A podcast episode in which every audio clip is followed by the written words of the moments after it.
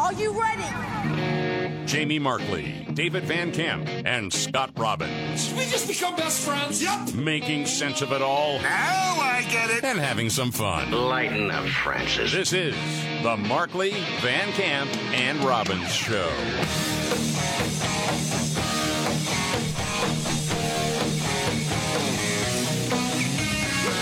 All right, let's do it. The Markley Van Camp and Robbins Show. Thank you so much for being here. I'm Jamie Markley. That's David Van Camp. There's Scott Robbins. If I start to lose my voice, I apologize. Just trying to get through this thing. It's, it's right on the edge. I can feel it. Let's start here. Biden gives a big speech last night, Yeah. less than a week away from the midterms. Okay. And it wasn't planned until we heard about it yesterday. And then you think to yourself, all right, what's he trying to do here? And I'm guessing if you're just going by the past, thinking here's a guy that's going to want to remind people all of the great things that are happening right now, right? All the accomplishments, because a lot of Democratic strategists have said one of the things Democrats are poor at right now is just not celebrating the wins and telling people about all of the great accomplishments that have happened. There aren't any wins and there aren't any ties either. So, you know, a lot of times with a speech like this, David, I know you're watching the whole thing and you're Yeah. going to bring us clips. And I know I'm going to see clips. I didn't watch it live. I've seen some of the clips, but you know in context everything he talked about. So I'm guessing he's talked about how he's brought us together as a country like he promised he would to unite people because he uh, has a history of that. Uh, no, no, he didn't talk about that, and he has not done that either. Well, well, did he talk about how he shut down the virus? Remember, he said he would do that and then get the kids back to school, and then they would be thriving more than ever. Uh, he no. talk about that? No, actually, even with this safe and effective vaccine, his first year in office, we saw more COVID-related deaths Hey, than shh. the first year of the pandemic under Donald Trump. What That kind about of talk is divisive, sir. What, what, what about did well? Did he at least talk about how he has secured the border and stopped the flow of fentanyl from coming in and Oh. killing people? Well, no, because that has also not been accomplished. Did he talk about the idea of criminal justice reform and reimagining police and how successful that has been in keeping our city safer? No, he did not talk no, about it. What? did not. No. Uh-uh. None of these things, huh? Um, did he talk about how our energy prices have come down? No, no, because Okay. they, they haven't come down really. Oh, yeah. Um, let's see. Did he talk about how happy families are right now that trans activism is happening in our elementary school? No, that 'cause it's I- more inclusive. You know, he left that one out, and I was very surprised because that's a positive. that's a win. still not Yep. still not celebrating the No. win. what about what about the successful withdrawal from Afghanistan and the greatest airlift in American history or the history of the world did he did he go back to that No, no, he did. He did not actually left go, that out, too. Go to that one. No. did he at least say how he put true international pressure to unite everyone with Ukraine did he talk about that No, he did. No, he did not. No, no. left that one out too. Hmm. Okay, did he talk about what a great job it was to, you know, uh, help people get educated about the vaccine with those vaccine mandates and how popular that was with the American people and how that's No. worked out well? No, I missed that one. Uh, did he talk about how he was keeping China on their toes, confusing the China one policy? That one really surprised me. Yeah. Yeah. but no, he didn't. Hmm. Did he talk about how he misspoke that one time about regime change in Russia? No. Nope, that didn't come up either. Still not celebrating the wins. No, not celebrating the wins. It's really hard, you know. Well, then what in the heck did he talk about? Well, Joe Biden did a primetime speech saying that democracy itself is on the ballot because a homeless nudist who conversed with an invisible bird fairy attacked the House Speaker's husband. Hmm. Top of mind for everyone, my friend. Everyone. Obviously, this is the thing. That we got to really talk about the radicalization of homeless nudist protesters uh, who hear messages from invisible fairies that come to them in the form of birds and, you know, what they may do as a result of this, okay? What a scourge. Yeah. Well, he, he tied that to the Capitol riot too, and said, "Hey, Oh, you God, know, I know. We we need to vote against that because apparently there's like 300 officials who agree with the homeless nudist who conversed with an invisible bird fairy." All right, let's hear the president. We don't settle our differences in America with a riot, a mob. The heck we don't. Think 2020. We got some crap done. Burn some crap down. What are you talking about? Go ahead. or a bullet or a hammer. Hammer. Hammer. We settle them peaceably at the battle at the battle box, the ballot box. They said, what? The battle box. yeah. There, that's more like it, uh-huh. yes. The battle box. It's a new game from Hasbro. I like that though, because they they really want forget about the summer of love 2020 for a moment. Just remember what happened on the day of Trump's inauguration in 2017, and here's a reminder of the news coverage as he's saying, "We don't settle our differences with hammers." Hmm. The anger reaching a boiling point in the nation's capital after President Trump took the oath of office. We have seen many people injured, both protesters and police officers. Burning cars and smashed windows, armed with hammers. Hammers! Hammers. We don't do that. Leftist protesters were settling their political differences with hammers in 2017. No word on the status of the invisible bird fairy. Okay. I don't know where he was at that time. So seriously, the whole speech last night Yeah. is MAGA bad. Yeah. If you vote for MAGA, we're losing democracy. Right, exactly. When in fact, if you don't want to lose democracy, vote straight ticket Republican. Right. okay, just want to throw that out there.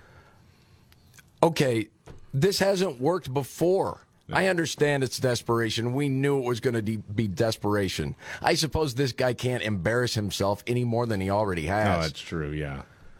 but still, man, really? That was the whole thing? Did you think there would be some other wrinkle to it? No, I, I I I like how he casually every once in a while would put in well, I'm talking about the vast minority of MAGA Republicans who who condone this violence, but then turns around and says Republicans aren't condemning violence enough. And then turns around and says, "Hey, you know, a lot, a majority of the people running under the Republican banner are election deniers and insurrectionists, and agree with that homeless nudist who talked to a invisible bird fairy." Right. Yes.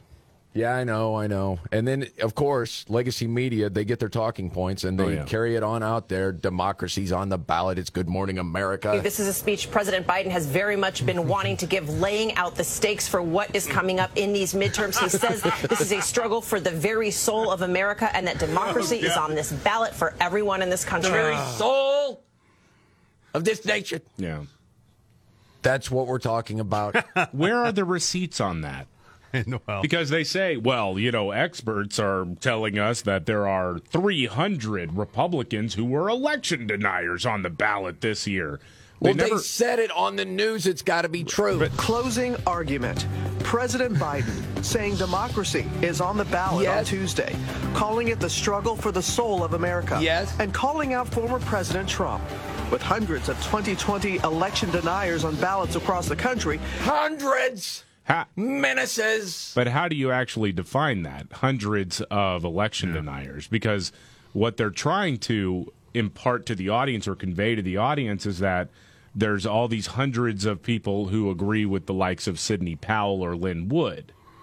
That oh yeah, there were Venezuelans hacking machines and blah blah blah blah all this nonsense that was that was talked about then. Mm-hmm.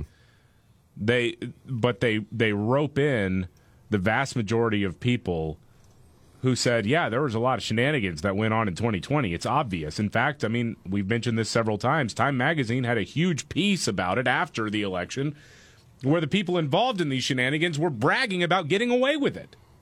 Yes, So, did. so like, Well, not only that, man, real quick, and I know we got to move on to other stuff.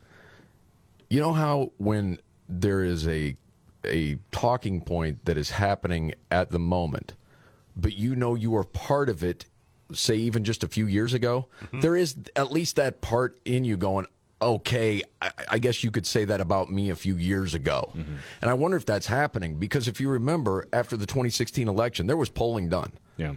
Dude, the majority of Democrats didn't accept it. They didn't think he was legitimate. Oh, yeah. Th- That's that's not just Hillary Clinton out there saying it or, you know, other Democrats in office. These were just voters saying that he did not win fairly and that he was an illegitimate president. That's over 50%. Yeah. So this message that's supposed to resonate with people, I mean, somewhere within them they have to be saying, "Well, I do remember that I I didn't think that last election was fair in 2016." Yeah. I gotta believe that they're desperate. It's we're- falling on deaf ears to a large degree outside of media. It is what it is. Extreme, ultra, mega, jumbo, mega. Mega, That's mega, the mega, mega. Yep. Okay, Kari Lake, Arizona. Yeah. What's the story here, David? Oh man, I love this. This is oh something. gosh, that'll- this is the this could be the greatest piece of audio Yeah. you're going to hear all day today. Oh, I'm not kidding. This So- is this is a masterclass So- again.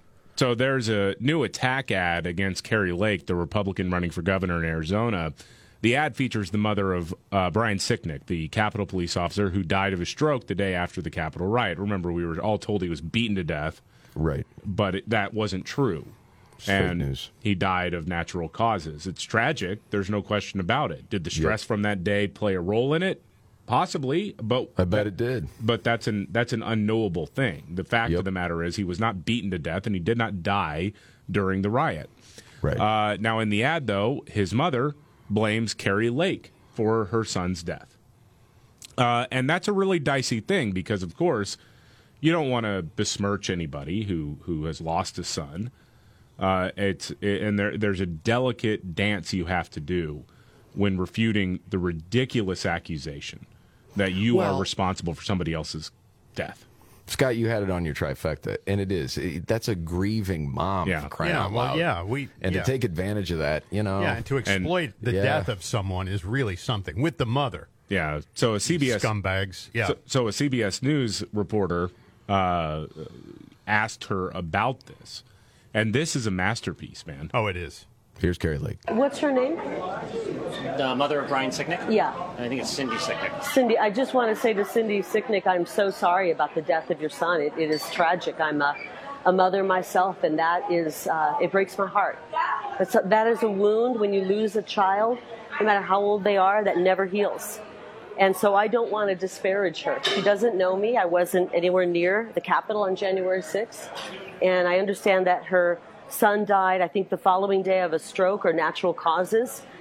And I, I feel for her, and I, I see the pain in her eyes.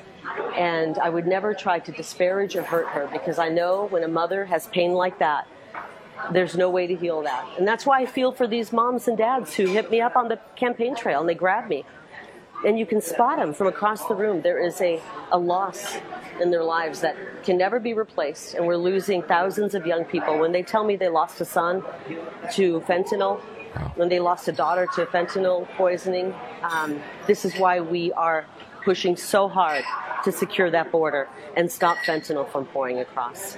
It's really good, man. She is so good because she spent so much time in the swamp. I think she understands how the game works.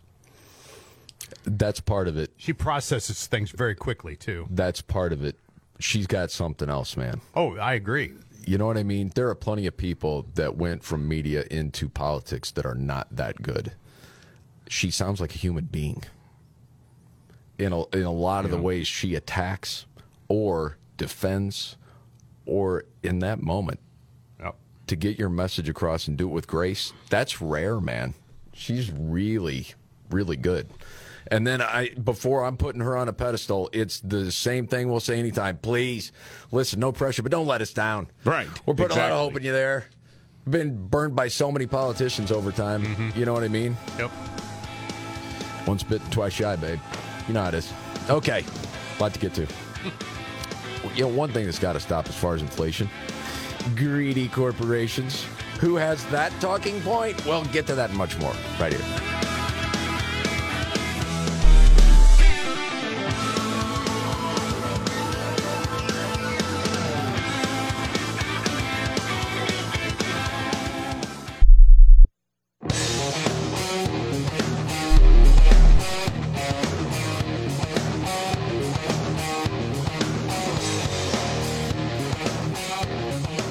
Markley Van Camp and Robbins Show. Jamie Markley, David Van Camp, Scott Robbins. All right. There's always a lot going on. We settle them peaceably at the battle at the battle box, the ballot box. The, the battle box. That's another term battle for a bots. drop box. Yeah. Okay. Got it. Whatever. You know what he meant. Mm-hmm. You know that. And inflation is not Biden's fault. Mm-hmm. It's not the left. It's not the Democrats. Greedy corporations. That's what we're hearing. It's very interesting that it's simultaneously a global problem where everyone else is worse off than us, which is not true, but that's what Democrats have been saying. But then it's also a uniquely American thing because of American corporations. Mm-hmm. That's The right. two, tho- again, those two things can't be true at the same time. It can't. We can't be better off than the rest of the world, but worse off because of domestic corporations. That doesn't make sense. I thought they ran this excuse up the flagpole already, and it was rejected. Look, they they did, but it's desperation hail mary time. Okay, Okay, Democratic Representative Katie Porter was on MSNBC and said, you know, corporate profits. That's what's driving inflation. Okay. 54 cents of every extra dollar that we are being asked to pay is going to corporate profits. And here's why. Because the, the market power of these big corporations has grown. As small businesses, medium sized businesses have been gobbled up by larger businesses, squeezed out by the pit- Gosh dang it, man. Yeah. I'm sorry. Right. You I know, know. what? I I know. I don't want to do like the angry guy pounding my fist today. I'm just reacting to that because I haven't heard it. You caused this. Right. I mean, she's in California. Talk to your governor about why so many small businesses were gobbled up by larger corporations. You want to know? You know closed why? them down. You closed them down. They couldn't stay open. They couldn't compete with the Amazons of the world. And, and then now we're in a position where if they took pandemic relief aid in the form of a paycheck protection program loan, the president is shaming them for it. Yes, of course. So yes, they are. So no, that that that's just total garbage, top to bottom. Okay, go on. squeezed out by the pandemic, unable to deal with their supply chain issues. The largest corporations bankrolled by Wall Street have gotten more and more powerful. Listen, you talk about these greedy corporations and shake your fist, mm, then it's their fault. They pay you gobs of money to vote the way you vote. I think people have woken up to that. It's like some of the Republicans that have been out there. Google, big tech. How much money did they give to my campaign? How many? Oh, good. Okay. So I can go up there every few months and throw a fit about we got to do something to rein them in while you're getting money from them. Mm-hmm. Yeah, you have to be freaking clear. frauds. You have to be clear. You have to state that thing publicly, but you're not going to do anything about it Absolutely, to the people that are giving it to you. Right. Look, You I'm going to say some things that are not really you're not going to like, but Right. don't worry. Go out there for show. Right. Yeah. Let's be clear about what pricing power feels like to the mom like me in the grocery store. It feels like getting ripped off by Wall Street because Oh. that's exactly what's happening. You know, Okay. I just had this conversation at the grocery store. This woman looks at me and goes, I just spent $150. I got 20 items here. And then she turned to me and said, if it weren't for that damn greedy Wall Street, this problem wouldn't happen. No one talks like that. Oh, I thought you were going to say. And then she asked if I'd help her pay, and I said, okay. no, no. No, but the thing is, they say like, oh, there's 54 cents on every extra dollar in corporate profit. Right, yada, yada. exactly, yeah. That's how freaking inflation works. The percentage actually lines up perfectly with the producer price index, which is the cost companies pay for things that they package and sell to you. They're paying more, which means you're paying more. That's, That's- called that's how it inflation, you works. idiot. Yes. By the way, speaking of the grocery store, do you see what Aldi is doing? Uh-uh. It's in like 38 states. For a lot of the uh, items around Thanksgiving, they're going back to 2019 prices. I thought that was kind of a cool marketing It thing, is cool, actually. yeah. You know, stuffing, wine, apple pies, stuff like that. So, anyway, okay. Um, this was one final warning last night from Joe Biden to the nation. We'll review straight ahead.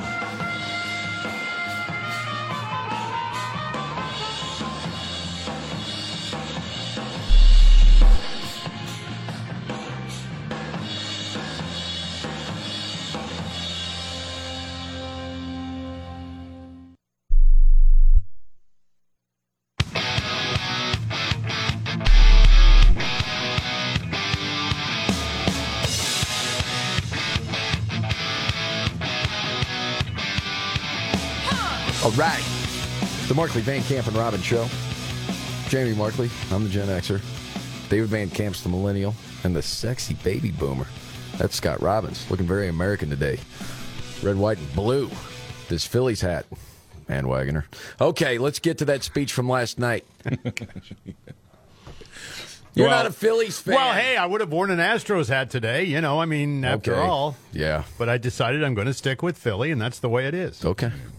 Uh, okay, so Joe Biden went out in front of the nation yesterday and gave a primetime address saying that because a nudist freak show who had a history of talking to invisible fairies beat up and hospitalized the husband of the Speaker of the House, saying, Well, "We that's the whole new plan for mega MAGA Right. Republicans. yeah, They go years undercover as a nudist freak, yeah, drug addict, and they put BLM signs outside of their bus that they live in and rainbow flags. It really throws everybody off for a does. while, but they're really a part of the MAGA plan. That that's that's the genius of Yeah, it, don't- my I don't, I don't know if you've heard about this, but sources are telling me that Trump is going to run for president again, and his running mate is going to be the invisible bird fairy. That's awesome. I don't know if you man. knew that. You know, Yeah. Voter ID laws have been really disproportionately affecting invisible fairies for as long as I know, but we got to do something about it. we Well, really yes. do. We need invisible fairy equity in this country right now. And when do we want it? now, Now. right now, not later. Now, No, now. Uh, anyway, White House Chief of Staff Ron Klain, who many believe actually is kind of running the show uh, in the Biden administration, uh, he was on MSNBC to talk about this speech and said, "Hey, you know what? This is like last call for democracy. Okay, that's why the president went out and did that speech last night." Okay. The president decided a few days ago that it was important to uh, uh, issue one final warning on this issue to make very clear, to leave no doubt, uh, that we have people out there still peddling the big lie. People uh, uh, now raising the issue of election denial in this election. Uh, and of course, uh, the horrible incident uh, uh, involving Speaker Pelosi and her family, uh, you know, showing the rising threat of political violence. Oh my gosh. You got invisible fairies everywhere Yeah. whispering in the ears of mega magas, True. saying, hammer them. Hammer them all. There's one in my studio right now. You can hear him. I heard him. Yes. Yeah, you heard it. Yeah. Telling me to do some terrible things. Man, that is so much consultant corporate Well, yeah. They, speak from Ron Klain right there. I got to get all the talking points in 24 seconds. this is the final Uh, warning before Joe turns the car around. Yep. Paul Pelosi, it's that, it's election deniers, and, there- and mm-hmm. it's this election Oh, too. yeah. And And all the talking points were there. All the closing argument talking points are there. okay, All of them. You Real can't talk quick. about success because there aren't any. We've already covered that. when the general public hears election denier, am I? And I don't know this. I'm asking the question. What do you think they think? Is it just somebody that questioned the last election? Yeah. Because it's been proven there was a lot of nefarious crap going on. Yeah. I mean, that's been proven. So if you're just a part of some poll, say you are in Wisconsin or you're in Pennsylvania or wherever, and asked, hey, do you think that last election was fair? Well, no, I don't. For all of the reasons that's been laid out. And, you know, people were caught. Those are facts. Mm-hmm. So are you then the election denier? I don't know how they tally that. Do you have any idea, David? No. You know, remember the times you used to like you used to think, well, I could cheat on a test, Yeah. but you wanted to miss like four or five just so they wouldn't catch on. Mm-hmm. Does claim today that Joe Biden had more votes than any other presidential candidate in the history of our country, and nothing was funky about it? I would love to see that polling. I don't even know. Maybe it was done and I just didn't see it. Yeah, Of how many registered voters believe that Biden got 81 one million? million votes. Yeah. I mean, you had to miss, you had to miss a couple to get people not to phone it in, right? If he'd have said 70 million, 65 million, you might have went, okay, all right. But 81 million? Yeah. Okay. We could go I was on. cheating off David, and it was perfect score, but I got to miss a couple, and they'll catch well, on. right, exactly. Yeah, right. that and you know i understand this whole thing trying to link it to paul pelosi it makes no sense but they're desperate right Yeah, they are. Yeah. so let me ask this question before we move on would biden have gone out and given that speech last night had paul pelosi not been attacked with a hammer So is that what juiced it up that's a good hypothetical, but no, I, I, I don't think, I think, think so. he would I, have. I think he would have anyway. I, I don't think so. I, I think they saw an opportunity here. Really? And, and that's what i was kind of thinking. it. Well, because it wasn't, it was sort of like uh, scheduled at the last minute. They're just going to put this out there. They're like, okay, well, we got before anything, you know, like uh, I don't know, body cam footage or the nine one one call comes out. We're gonna just uh, we're gonna go ahead and try to make hay on this right now. I, I do think that he would not have done this had it not been for the attack on Paul Pelosi. And again, man, legacy media, they're pushing that narrative. They get the marching orders. That was in part of the Good Morning America intro, I think. Security questions mounting for the second in line to the presidency, with chilling new details emerging about the brutal attack on Speaker Pelosi's husband. Okay. So real quick on new security questions, right? That that's what we're getting. Um what is the security question? And I don't mean to make light of this, but they're saying, okay, we've got the Capitol Police looking, it wasn't being monitored there because Nancy Pelosi wasn't there. It was just Paul. Yeah. But it was also this part of, I mean, did the alarm not go off? They have a private security system. Yeah, that's the weird thing. They've got a private security ca- uh, security cameras on the property as well. And I mean, if you were to break into my home, uh, we keep making this point, but it's true. It, I mean, you would. Uh, no one would sleep through it. Our alarm is extremely loud. It's crazy, and it automatically calls the police. But this is the part. Listen to this, and I mean this is just a regular jamoke trying to figure it out. Okay. Pelosi's home had a private security system set up that was supposed to notify law enforcement if there was an intrusion, but it's unclear if that alarm ever went off. No, I think it's pretty clear. It didn't go off. Right. What do you mean it's unclear? How is it this far in to this story? It's unclear if we know if the alarm went off. Yeah, because you would think that, makes absolutely no sense. Yeah, that's what when the initial report came out and they said they wanted to do like a welfare check. Yeah. Yes. Or something like that. That's what I thought it was. Like the alarm went off, notified That's what I thought, SFPD. too. Yep. And so obviously they're not going if your alarm goes off, they're not going to kick in the door, you know, and, and with guns drawn and whatnot because it could be a false alarm. But, you know, it, it's like the alarm goes off, they're trying to call to get the security code or the password or whatever, verify everybody's okay. Yes. Um, and then they show up anyway. Uh, but in this case, it sounds like Paul Pelosi was the one to call the cops. So obviously, Yes. then the alarm did not go off. Okay, then let's just stop everything for a second because this brings up something completely different. We have to be worried about members of Congress now because maybe they're not protected. They all they just got another ten thousand dollars to spend No, on David. personal security. No. You listen. Meanwhile, Capitol Police say they have launched an internal security review as they work to beef up protections for members of Congress. Seriously, if I'm one of the home security systems, ADT, whoever, call us. Right. The freaking alarm goes off if somebody breaks the window. Mm-hmm. and, and and we don't cost ten thousand dollars a year. No. It's insanity. Who is supposed to believe this? Yeah. Anyway, course, I'm going to say that I mean- they should buy a dog. Mm-hmm.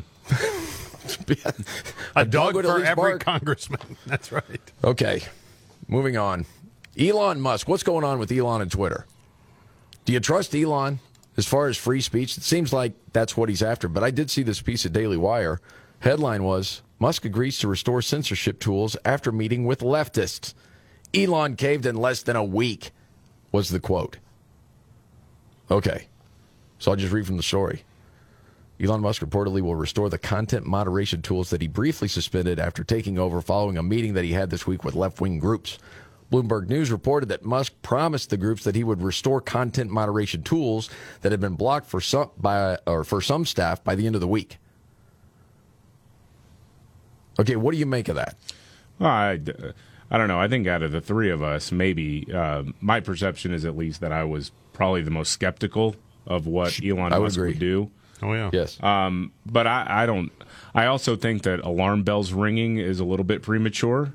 I do too. As he's bringing in all this stuff, and my my lame analogy is is it's kind of like you know you got a new head coach of a football team. Now maybe you you fire the defensive coordinator and the offensive coordinator and bring in your own guys, which Elon Musk has done, but you don't immediately just sight unseen you know, fire every trainer, fire every other assistant coach, mm-hmm. and everything else. You kind of want to see what the system is before you decide what you're going to change in it. No, if you ever re-interviewed for a job you've already have, Right. When a new company comes in, I mean, this very well could be that way. But I, I, I tend to still kind of be in that same spot where I think a lot of conservatives are going to be disappointed and a lot of liberals will be pleasantly surprised. Uh, and no one is going to really want to admit either one. Right now, honestly, if people can talk about whether it's whatever's going to be the next big story, whether it's COVID, a Hunter Biden laptop, whatever it might be that's been suppressed in the past, or talking about someone that's actually grooming kids, I'm all for it. That, I mean, that's the hope. I'll get to a story later, and maybe you've seen it. Elon's having some fun with Alexandria Ocasio Cortez. um, David, you got a story of a conservative trans writer. Yeah. What is this story? Man, it is. It's a heartbreaking story. This is from a guy named uh, Chad Felix Greene. Uh, not one of the activists, and in fact, is extremely uh, hostile towards the activist class because he sees them as a threat to not only his identity as a trans person, but also to the well foundations of human beings. Um, and uh, wrote about his 12 year old niece who's going in and out of depression and anxiety because she thinks she might be asexual, but a girl, and her friends are all trans and bi and whatnot. Uh, and it's just one more damn thing to be thrown into kids' lives right now to make them hate themselves, essentially. Yeah. And so in this girl's case, she's 12 and she's panicking over which identity combination she's supposed to pick. Uh, and her friends make fun of her for being like this the boring straight cis girl and uh, she's afraid she's going to be rejected if she turns out to not be queer uh, and so she's decided she's going to be asexual the problem is and we've seen this story play out if you look for the stories you'll find them oh yeah of young girls who they try to adopt these identities and then they realize they're miserable and then they become suicidal and and in this case sadly his 12 year old niece uh, they found a notebook where she talks about hurting herself and she's been cutting herself they found out um, Dude. Yeah, it used to be. I mean, acceptance is huge at that age. Oh, yeah. We all know that. And whatever it is, if you think back when you were younger, what does that mean? You smoke a cigarette, drink a beer, do whatever to be accepted. And now it's, oh, I'm going to change my identity. I mean, it's a social contagion, especially with young girls. That's interesting, man. So the trans writer is saying, "Stop it! This is Yeah. what's happened to my niece." yeah this is this is grooming Well, yes. And a little while ago, that person's booted from Twitter for even saying that. Yeah. Wow, that's really interesting. Uh, don't know if you saw this. Don Lemon got moved to mornings, you know, on CNN. Mm-hmm. You know, I forgot all about that. Yeah. How's he doing there? so did everyone else How's he doing? How's Don doing? Because I imagine he brought all those big ratings with him, didn't he? Well, he didn't have big ratings before, Scott. I, I think you're just being a smart aleck, to be honest. Well, yeah. Okay. Toward Don. Yeah. Uh, but no, it's not going well. You'd think because this guy was a prime timer, he's a big deal, right? Right. It's not just Don Lemon, Don freaking Lemon, man. That's right. They move him to mornings. Certainly, they're going to get a little boost the first week, and then it evens out. But a little spike there, mm-hmm. right? Yeah, you would think. No, no, it's it's worse off than New Day was before. How is that possible? Well, he's not very good. Well, I know he's not very good, but my gosh, New Day, Dude. the bar's not real high here. I understand. Okay. it's because cnn has destroyed its brand Jeez. i mean completely destroyed They its have. brand They have. Maybe just a talent coach could get to Don and say, "Bring out some of your best stuff. Cry if you have to about this country and what it means. Things like that. we don't care who you are. Right. We don't care if you voted for us or not. You're all part of this American experiment. Yes. Watch Don in the i'm morning. still standing i'm here That's right. More tears equal ratings. Come on, Don. Yes. But I guess so far the audience has judged. God is not about hindering people or even judging people. No, of course not. And bring that wisdom on people. Yeah. News update next.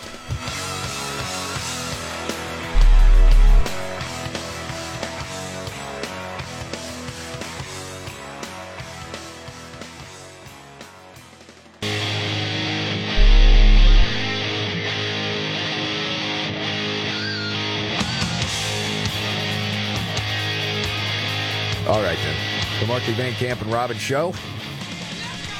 Jamie Markley, David Van Camp, Scott Robbins. All right, if I give you this stat, tell me if you believe it to be true. Approximately 57% of teachers call themselves Republicans or independents. 57%? Yes. No, I don't believe that. I I might believe that. That would leave 43% Democrat. That sounds s- somewhere about right. I think Really? yeah, if you yeah, if you account for the independents and whatnot, and you Mhm. account for, uh, I don't want to just like try to go after big city, more urban uh, teachers because I think there are a lot more conservatives there than you might imagine. Um, well, I bring this up, and here's the reason why. Because some numbers recently came out, and I heard about it. I looked it up. I couldn't believe it. So, the National Education Association and the American Federation of Teachers, two biggest unions, collected approximately $575 million in dues from their members. Mm-hmm. So, you're thinking, all right, there, it's all there to help the members, right? No. Dude, their spending, as far as for things political, went through the roof over the last number of years, and it stayed about the same for what they do for their members, and people have had enough. Yeah. Oh my goodness! In 2021, the one union spent 66 million on political activities and lobbying. And you're like, okay, what are they? What are they giving to? Uh, AOC, Bernie Sanders, Elizabeth Warren, Hillary Clinton, um, Stacey Abrams, Fair Fight Political Action Committee. Uh, a lot of woke stuff in there. Oh yeah, to where that money is going to from those teachers, dude. Boy, there might be a big split coming. Be great. You see it. This is the Markley Van Camp and Robin Show.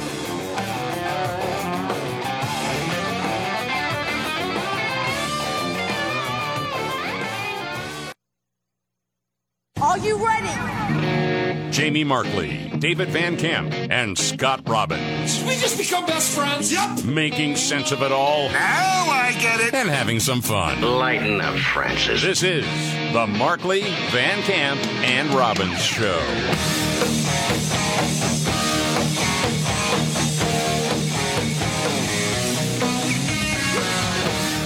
All right, let's do it. The Markley Van Camp and Robbins Show. Jamie Markley, David Van Camp, Scott Robbins. Oh my goodness, threat to democracy. I'm literally shaking right now. me too. There's so many election deniers on the ballot. I, I was ready to call 911. You were I'm shaking so hard over there. Terrified. I'm terrified. Boy, oh boy. Where do you want to start here, David? Oh, well. I mean, Biden spoke last night. Yeah, he did. Uh, Joe Biden's closing argument ahead of the midterms is that mega, mega Republicans are to blame for a drug addled homeless person who spoke to an invisible bird fairy attacking the House Speaker's husband. We got we got to do something about these mega, mega Republicans and their evil, invisible fairies who come to people in the form of birds. The thing is, man, every time you say that, I feel the need to actually say, that's true. That's it's true. not like you're joking. No. No, that's the, true. The guy who attacked Paul Pelosi had written about an invisible fairy that attacked one of his acquaintances, by the way. So it's not a nice fairy, it's a bad No. fairy mm-hmm. that would show up to him in the form of a bird. Did that fairy wear boots? Ozzy told me they did.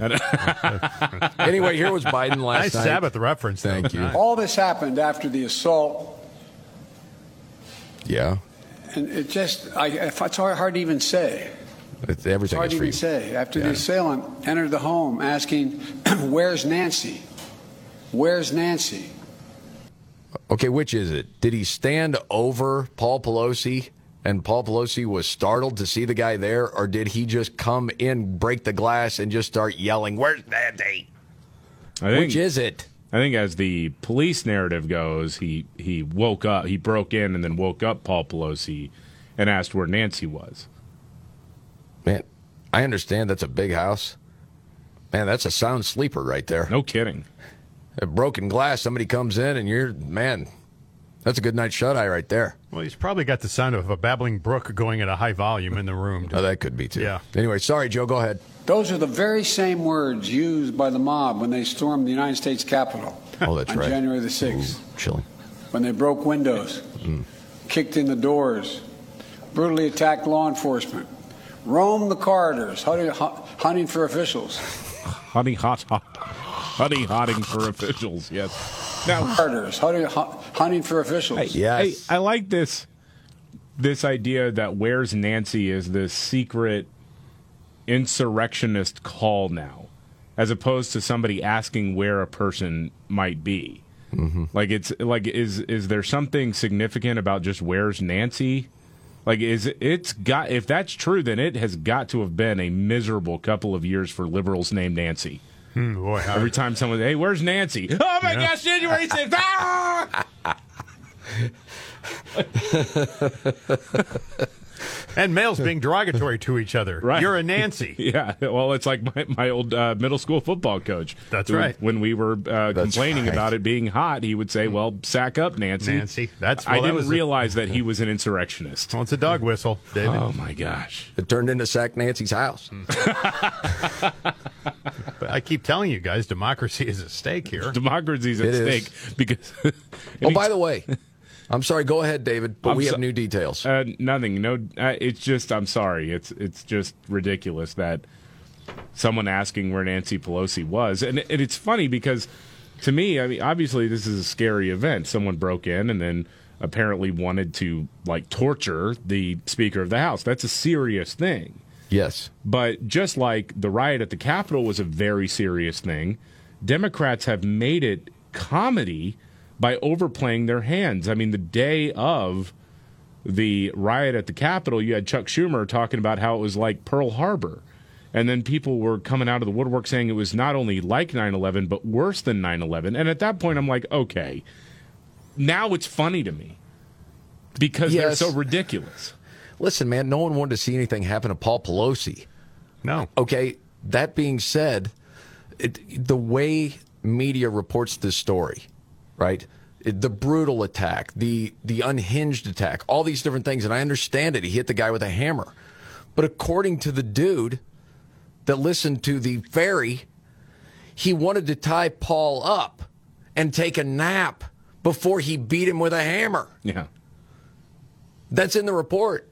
He wanted to tie him up first, take a nap while waiting a few days for Nancy. The guy's out of his mind. But we have chilling new details. Oh, I didn't know this. Okay. I didn't either until right. this morning. I tuned into Good Morning America and This, as the San Francisco DA's office reveals chilling new details about the assault. This was a targeted attack. This was not a, a random residential burglary. uh, you're kind of short on the new details. Yeah. Because I love the way those news organizations do that. Chilling new details. And it's the same stuff. Wait a minute. That that was this morning. That's this morning. That I, I recognize that audio. That was from Yes. Tuesday. Correct. It's it's Thursday. Yes. Then that is not a new detail. It is not. But news isn't really news, David. I mean, you're trying to hook people in to keep watching. Chilling new details. It was targeted. Okay. All right. And that goes to January 6th, I guess. It's insane the way they try to put all this together. You're saying, though, that someone tried to assault a Republican Senate candidate last night? Yeah, actually, as the president was preparing to give a speech about mega, mega Republican violence uh, and how it's influenced by apparently invisible fairy birds, uh, a Republican Senate candidate was almost assaulted at a debate. Uh, this is in New Hampshire. Republican Don uh, Bolduc was getting ready to debate incumbent Dem- uh, Democrat Maggie Hassan. And someone in the crowd ran up to him and threw a punch at him. Now, Don, he's an old military guy, retired general Ooh. ducked out of the way, and the guy was arrested. And apparently, this dude's been threatening the candidate uh, for some time now. You don't see that story around very much. No, it's weird, huh? Sort of like how Lee Zeldin almost getting stabbed. Yes. It was kind of like a day long story. Yes. Oh, I don't know. Someone showing up outside of Brett Kavanaugh's house with a loaded gun. Yeah, yeah, That was a crazy, story man. A couple days, uh, whatever, whatever. It was a targeted attack, huh? We didn't hear any new chilling new details. Well, no, we didn't on any of that. Okay. All right. Thank you for keeping us up to date on that. Uh, don't know if you knew this. Greta Thunberg is back in the news. Um, and she said it's time to transform the West's oppressive and racist capital system. Uh oh. And do away with all of it. Well, now. Okay. That's an interesting turn of events. And as a lot Mhm. of people on the left have said, I don't know if you want to take this advice now or not, but sometimes you let children lead the way, and Greta Thunberg's done that. And maybe we should take that advice right now. Here's the thing, though: she's not a she's not a child anymore. Well, y- well, yeah, she's 19. Um, but it's still, uh, she can point the way, okay? Because we're going to die here in a few years from, uh, from the climate. Yes. Okay, and you know, of course, we've had the song before. You know that. I How know. dare you! Yes, I you know. have stolen my dreams and my childhood with your empty words. How dare you! Yeah, I know. This is all wrong. Yeah.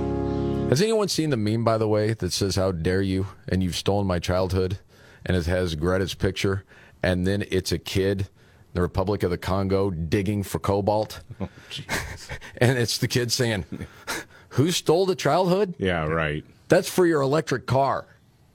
Anyway, um, you know, I think this is a message that you know sometimes you need to hear brutal truth, and I was thinking about Robbins.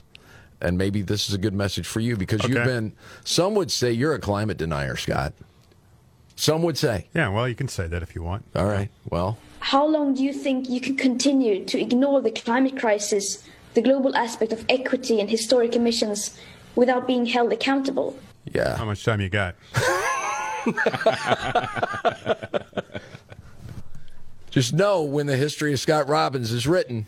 We, the young people, are the ones who are going to write about you in the history books. We are the ones who get to decide how you will be remembered.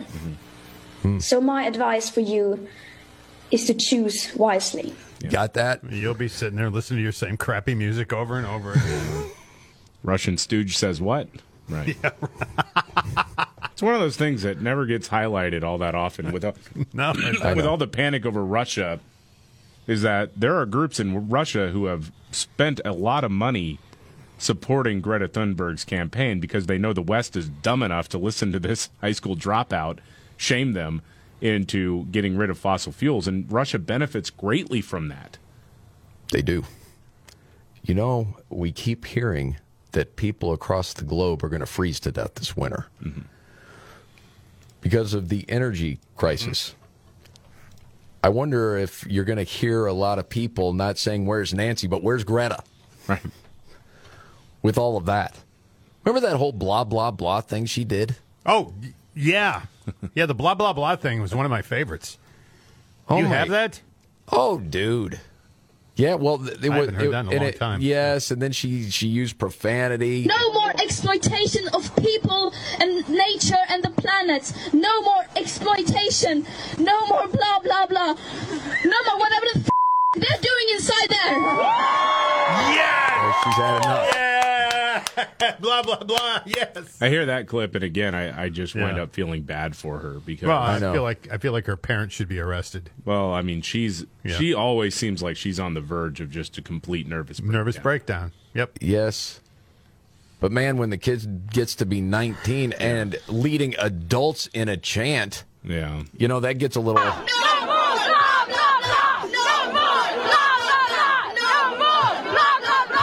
Oh my God.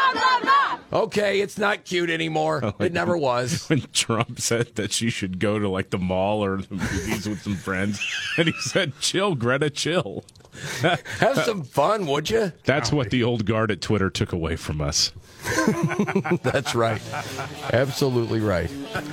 Oh, do you guys see uh, one of your heroes, Stephen Colbert, get called out for some fake news? God. We need to get to that. And tree keg stands are going to be a thing this Christmas. Get to that as well. Coming up right here.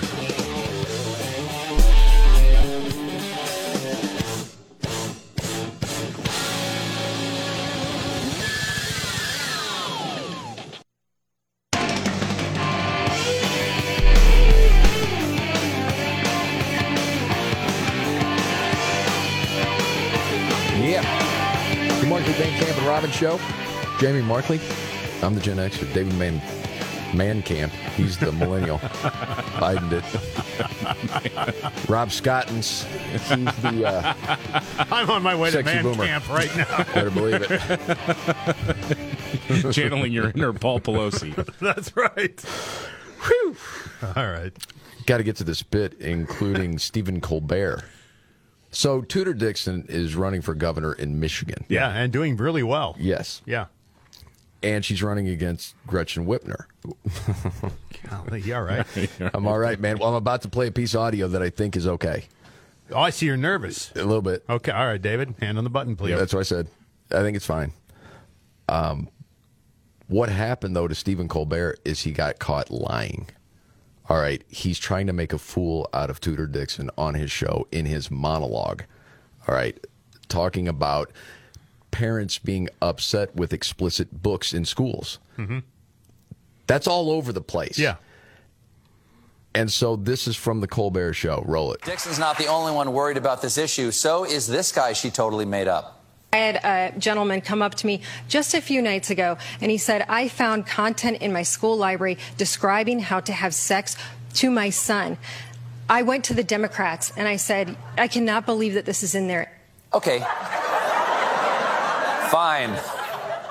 That happened. But come on, that never happened. It's not true, right?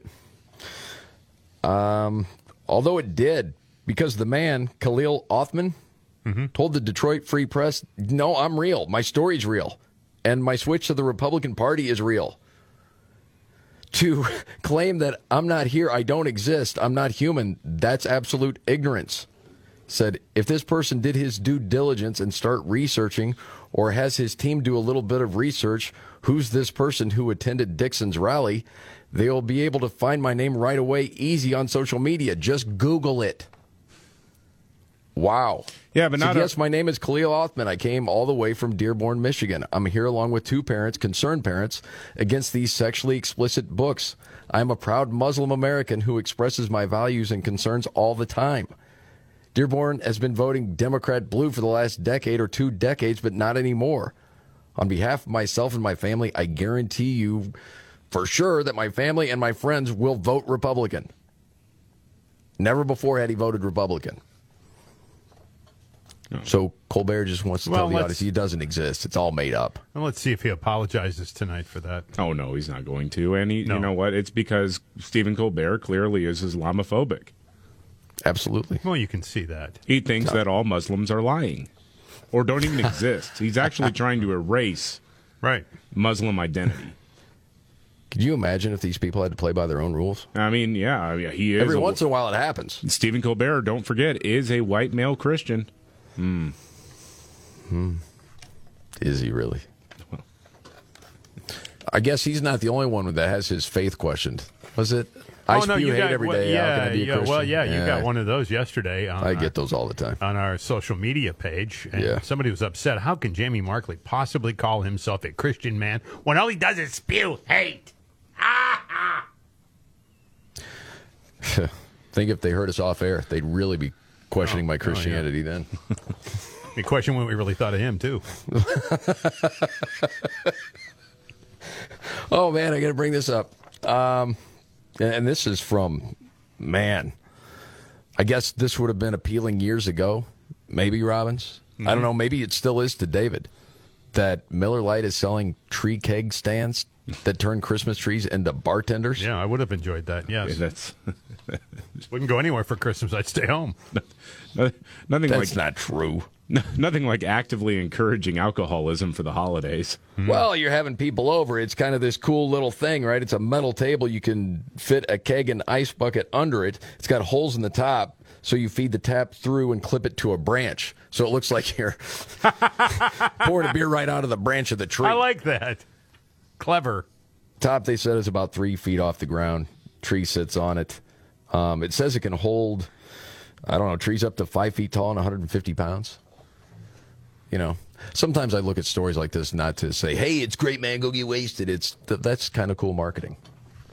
You know, and you know, cautionary tale. A guy once knew, you don't want to get drunk. You could wake up in a stupor and think you're outside and see a tree and start whizzing on it because you had to pee. Somebody And was that drunk that you know? Turns out it was a Christmas tree whizzed all over the present. No kidding. yes. Wow. Yeah. You still friends with this guy? Well, he's sort of. Yeah? Yeah. Uh, this is the Markley, Van Camp, and Roberts show. Shut up.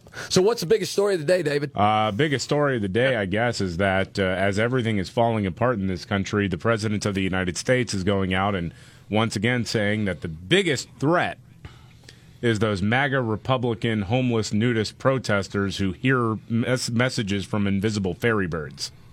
Yeah. Well, not only will they come in and want to tie you up and then take a nap and then maybe beat you with a hammer later, Mm-hmm. they could whiz on your tree.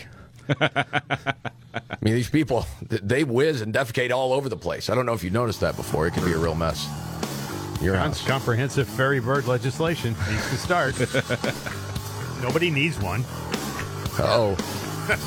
a view alert for Robin straight ahead. Got to hear it.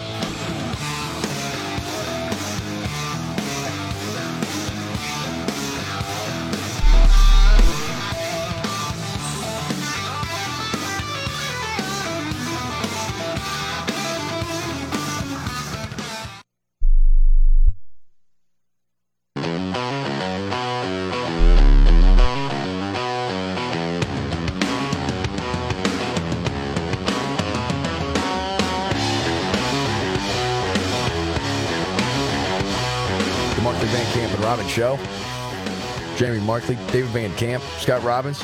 David, you have a news update before we move on? Yeah, yeah, I do actually. Thought so. Okay. I want to. I want to. I'm sorry. This is just one of the funniest clips I've heard all day. Oh wow! So it's MSNBC, and they're talking about Biden's speech last night, where he was talking about the danger of mega MAGA Republicans, and we're going to be losing our democracy, rah, rah, rah, rah, rah, and all that, right?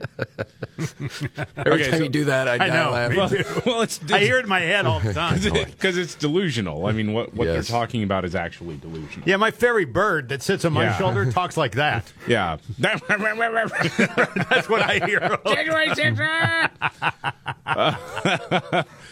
So so there's a guy who's normally I wouldn't bring this guy to the table because uh, he's just a nut job, right? He's a historian named Michael Beschloss.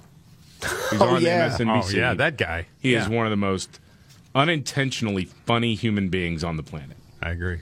Uh, because he's always talking about how you know Donald Trump is Hitler and what we're witnessing is a new Reich and all this all this nonsense in America. And I bring him to the table though because he is actually one of the historians who advises the president. I know. When that you remember the the big Philadelphia speech last time, Yes. you know Joe sat us down and gave us a good talking to. Uh, Michael Beschloss was instrumental in getting him to do that. So these are the people who are informing the president of the United States. All right. Here is Michael Beschloss talking about that speech last night. This is a little over a minute long, so just let me know when you need to time out uh, to react to what he says, because there's a lot going on here, okay? law and lose six days away from losing our rule of law and losing a situation where we have elections that we all can rely on. You know, those are the foundation stones of a democracy. So if Biden had gone on the air tonight and said, biggest thing we have to worry about is, you know, marginal tax rate or something like that, well, it is important. But what significant presidents do, I think you will agree, we both write history, you and I. 1860, Lincoln didn't say biggest issue is land grant colleges, although he felt strongly. Time He out. said, I'm sorry, man. Yeah. Yeah. Okay. Does this guy, do you think, have original thoughts and people take his marching orders, or is he just part of the per, the whole group that takes marching orders? I, I think it's kind of a, a mixture of both. I, I He helps craft it. Yeah, I, I, think you kind of have a human centipede situation going on here when it comes right. to the comms department in the White House and people like him. Okay, so you're talking, and you're really doing this. Yeah. Comparing people that questioned the last election. All right. That was unprecedented in a number of different ways, proven. Okay. You're comparing that to slavery. Yes. Yeah. And that's how much is at stake right now. Yes. You mean you haven't already connected those dots? I mean, it's insane. Yeah, and In the words of Robbins, that's dog nuts crazy, man. Well, And the funny thing is too is that uh, the host of MSNBC, the guy interviewing him, Chris Hayes, he's that weird little guy who kind of Oh, looks yeah. like someone tried to draw k.d. lang from memory. Um, wow. Google a picture of it, you know exactly what I'm saying. Okay. That's classic. but anyway, he's just like nodding along. Yeah, yeah, well, clearly, yes, obviously, I'm a writer of history too. Ah. anyway, Oh, he my goodness. goes on. Wow. This issue is land grant colleges, although he felt strongly, he said the country can't survive half slave or half free. And a historian 50 years from now, if historians are allowed to write in this country, and if there are still free publishing houses and a free press, which, which I'm not certain of. Time if- out. Okay. Like these people are ignoring that people's free speech was suppressed over the last few years by big tech. Yeah. With the Biden administration involved actively, meeting monthly with these people to help decide who should be deplatformed and what messages on social media should get taken out.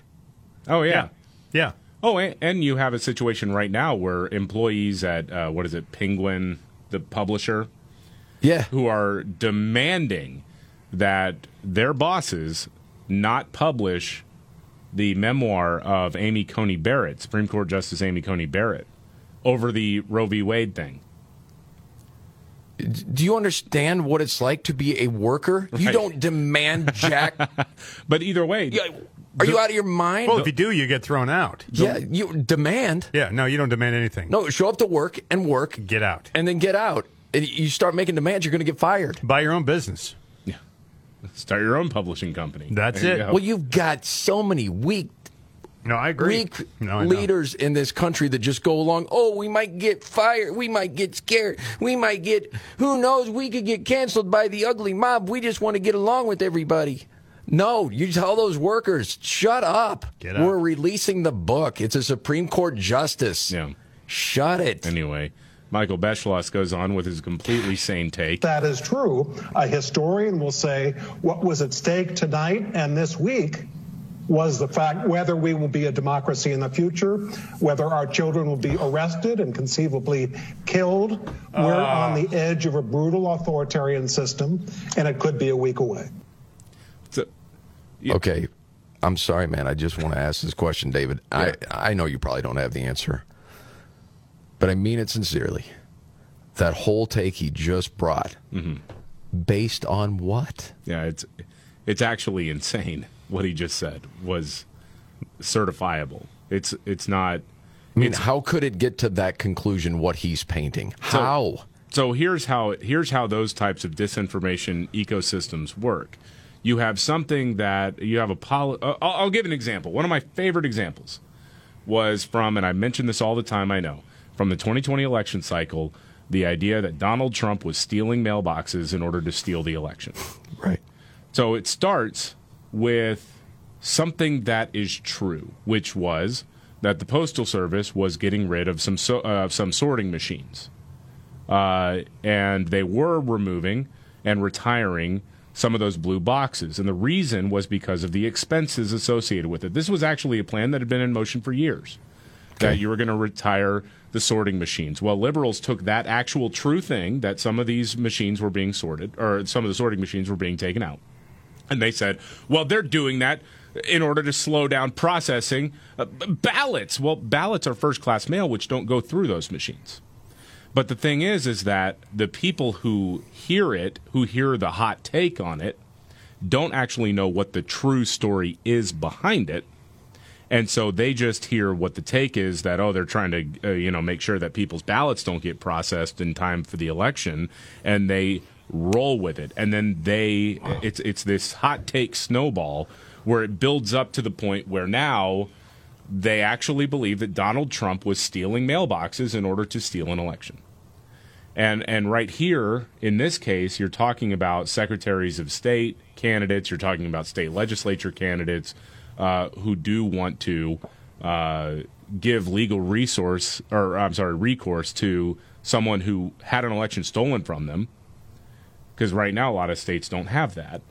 And they immediately mean that means that the Secretary of State is going to be able to decide whether or not a candidate wins or loses. That's not true. Nobody's actually pushing for that.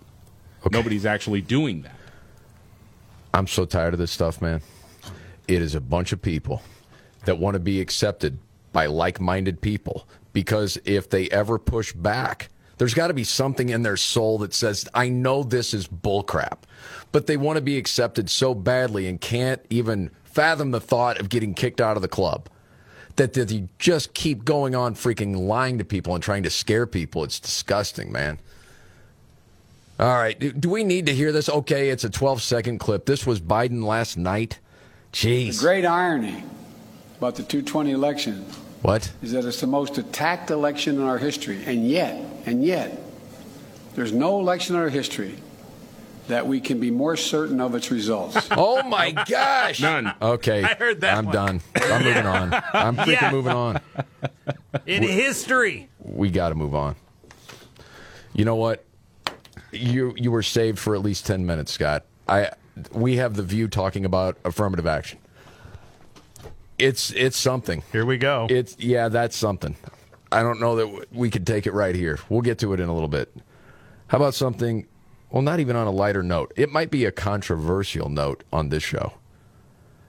There was this piece that came out talking about um, how you could maximize your vacation days next year in 2023. Okay? All right. Because, I mean, do you agree that it's good for people to get vacation, to unplug, get some time away? Yeah, yeah, it's fine. Yeah. No, I mean it's fine. It's fine. by Yeah, yeah. me. No, do you agree? I agree. Okay. Okay, I agree. All right.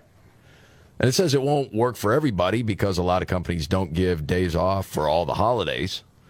Um, but you know, what do you suppose the average is once you've been? If you take all workers together, you know, some people start with two weeks vacation, other people make it up to four. So if I take, you know, what is it?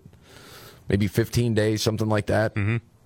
They said in January, if you take the Thursday and Friday before Martin Luther King Day off, that'd be five days off in a row. That's pretty good. Not bad if you can work that out. Yeah. So you take that time, Mm-hmm. you get a longer extend because at least the research would show the longer you can be away, the more you can actually unplug. Mm-hmm. Okay.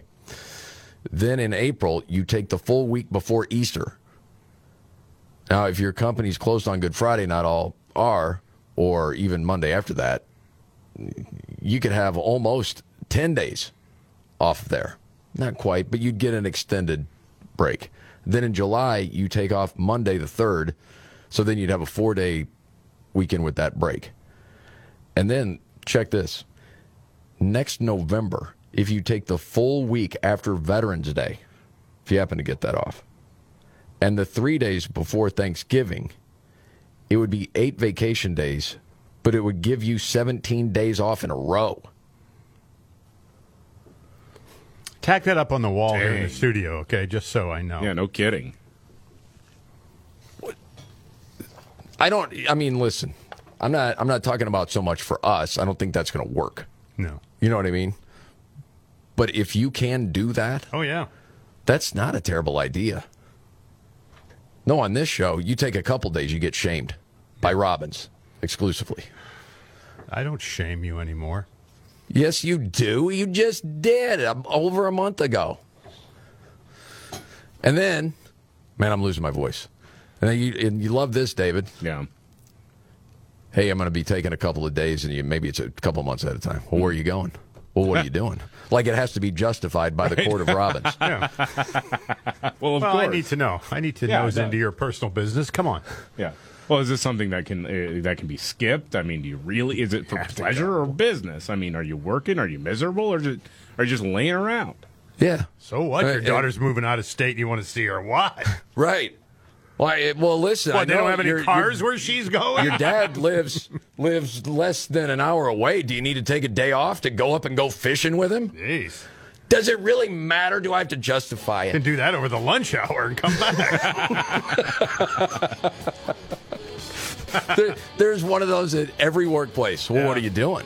Really? So you're taking the time? Huh. I know. Okay. Okay. We'll get to that part of the view and affirmative action. You got to hear it straight ahead.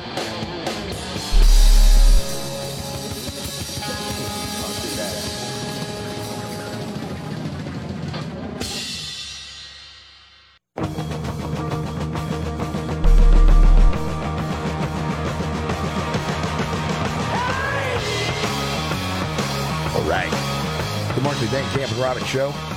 Jamie Markley, David Van Camp, Scott Robbins. I don't even know why I brought this in. I know that's the way to promo a bit, right? Yeah. It's The View talking about affirmative action because the Supreme Court have been talking about it. Yeah. And they may do away with it when it comes to colleges. This Well- case with Harvard, North Carolina, Asian Americans are discriminated against. I usually- too smart. You, you got to test way higher than everybody else. I usually DVR it and watch it later, but uh, I didn't see this episode of The View. 'Cause I don't know how to think until I hear from Whoopi. Well, finally, someone brings Mhm. some truth in. I'll set it up this way. They played a clip of Clarence Thomas talking about this issue. I've heard the word uh, diversity quite a few times, and I don't have a clue what it means. Uh, it seems to mean everything for everyone. Actually, no, that's not what it means, sir.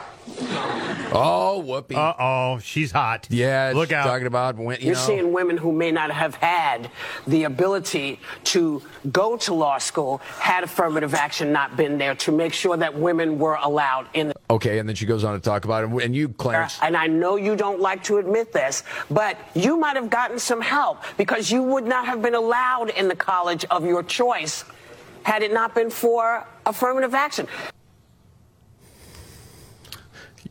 Yeah. I, well, I don't. I don't know if that's entirely accurate here, but really. Well, the other Whoopi? thing is How actually, actually, Clarence Thomas has made the argument that uh, affirmative action actually hindered his professional career because he Yes. he applied for different law firms, but he wound up not getting any jobs and. Because the thought was at the time, oh, he was just a diversity hire. Well, yeah, the college had to accept him, so he wasn't good Mm-hmm. enough. Well, leave it to Sunny Hostin to come in and set it straight. God, this is the biggest racist on the show. The majority of Asian Americans support race conscious admissions. What? And that's from the APIA They vote. support what? They support race Race-conscious. Yeah. admissions. And so she goes through this whole list. So let's not try to pretend that this is about Asian Americans being discriminated against. This is actually a concerted effort by a man named Edward, Edward Blum. Blum. Yeah. Who and it's racist and it's all this. Okay? So then it's Sara Haines. She's like the de facto conservative. sort of, yeah. Well, she's hey, hey, hey, hang on a second. bring up one thing that actually conflicts with your the Pew poll in April 2022. Actually These are says- just facts that I that I no, this that I is true. read. It's, uh, it's the Yes. Pew poll, April 2022. Majorities of Americans across racial and ethnic and partisan groups say race or ethnicity should not be factored in to college acceptance. 68% of Hispanic adults, 63% Asian Americans. and she goes to list it off. This whole thing. Mm-hmm. They won't take it. Well, no, she's not going to. So I think what we need to do is recognize this for what it is. This is a right wing attack What? on our rights. Everything is. And it's a concerted effort. Sunny, there are a lot It's of Asian Americans that are a part of this, and there's something called Oh a my person. gosh. They're the pers- few. Well, yeah, and, and it can be started by a guy like that, but it doesn't disrupt the facts that there's a personality rating that Asian Americans are having trouble with in mm-hmm. regards to a cultural difference. It's I wouldn't even say it's discriminatory; it's downright racist. Yes. It is racist. Yeah. But you think she's going to have the last word? No. I think Whoopi wants to make sure no one's defending white people. Was that what it was? Explain, you know, Unless you're saying white people are discriminated against. No, No, I'm saying Asian okay. Americans in Asian this Americans. instance. Okay, as long as it's not white people. this is the Markley Van Camp and Robbins Show.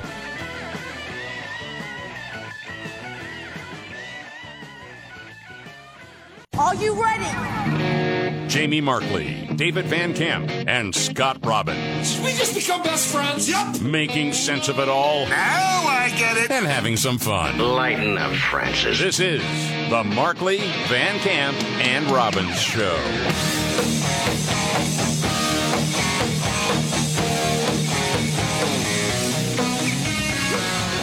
The Markley Van Camp and Robbins Show. Jamie Markley, David Van Camp, Scott Robbins. I'm laughing right now because we had a plan for the show and we're just talking about, you know, forget the plan. And I, you made a good point, David. Yeah. Forget Joe Biden, what he said last night. David did not say forget Joe Biden. No, I did not. I used a different. Um, Yeah. I, I said, "Let's go." Starts with the same. Yeah. thing. Yeah. Okay. All right. Let's go, Brandon. Um, Right. No, because he gave that stupid little speech uh, about democracy's at stake. Ah! Because a homeless guy who had regular conversations with an invisible fairy who came to him in the form of a bird attacked the Speaker of the House's husband.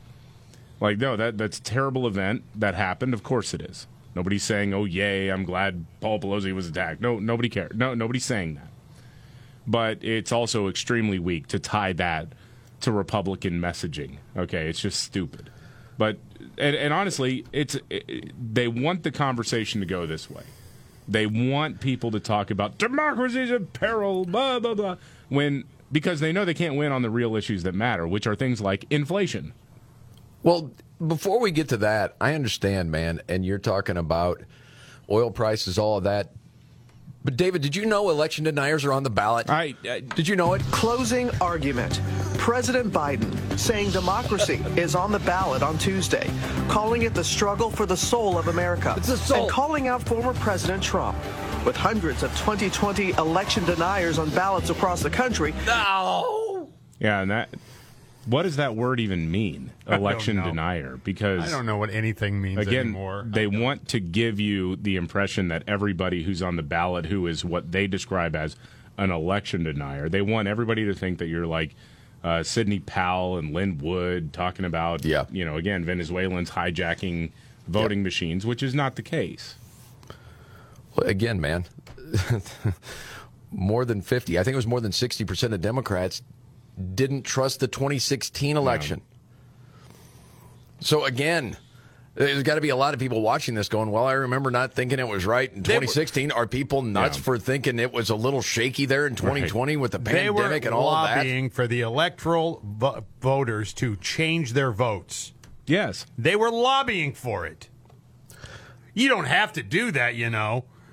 And we're, the democracy was going to come unglued then. Remember, we were going to lose our democracy then. Well, listen, man, you know what we need? These guys. We've been conditioned to rely on experts. Okay, so maybe we need a political analyst. Okay. Someone that uh, ABC and Good Morning America could provide boy. to talk about election deniers. Uh, Ted Danson? Who, who do we have here? Do you really want this? Sure. I haven't, I haven't unleashed it yet. What is it? From our political director, Rick Klein. And Rick, uh, you're keeping an eye on the critical state offices that will determine whether future elections will be fair and their results respectful. This is going to determine whether or not future elections will be fair. Okay? Yeah, George, this is exactly what President Biden is talking All about. right. We've analyzed public statements along with our partners at 538, and you could see candidates that deny the legitimacy of the last election, they're on the ballot everywhere. Almost every state has people like that running for Congress or statewide office. These are the ones that I'm most keyed in on, though, because these are battleground states that have people who deny the legitimacy of the election. So I guess it really didn't tell you what those people are. No. Because there was nefarious stuff going on all over the place. So if you ever questioned it, saying, hey, did you know Zuckerberg put all this money into this state? We didn't even know they could privatize elections. We didn't know it. No. Dude, again, I think it was Time Magazine that had that massive piece where people who took part in this bragged about it. They did. They're like, oh, yeah, by the way, we didn't know we could get away with doing all this stuff, and we did.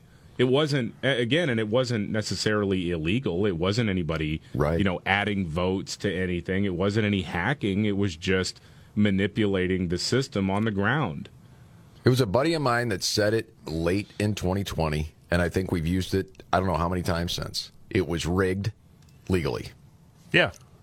for the most part. That's kind of the thing we've always Some of it said. wasn't. Yeah. Uh, now, something you said this morning when you came in, and, and I agreed with you because I thought the same thing when I'm watching Biden last night. I'm listening to some of these screwheads today.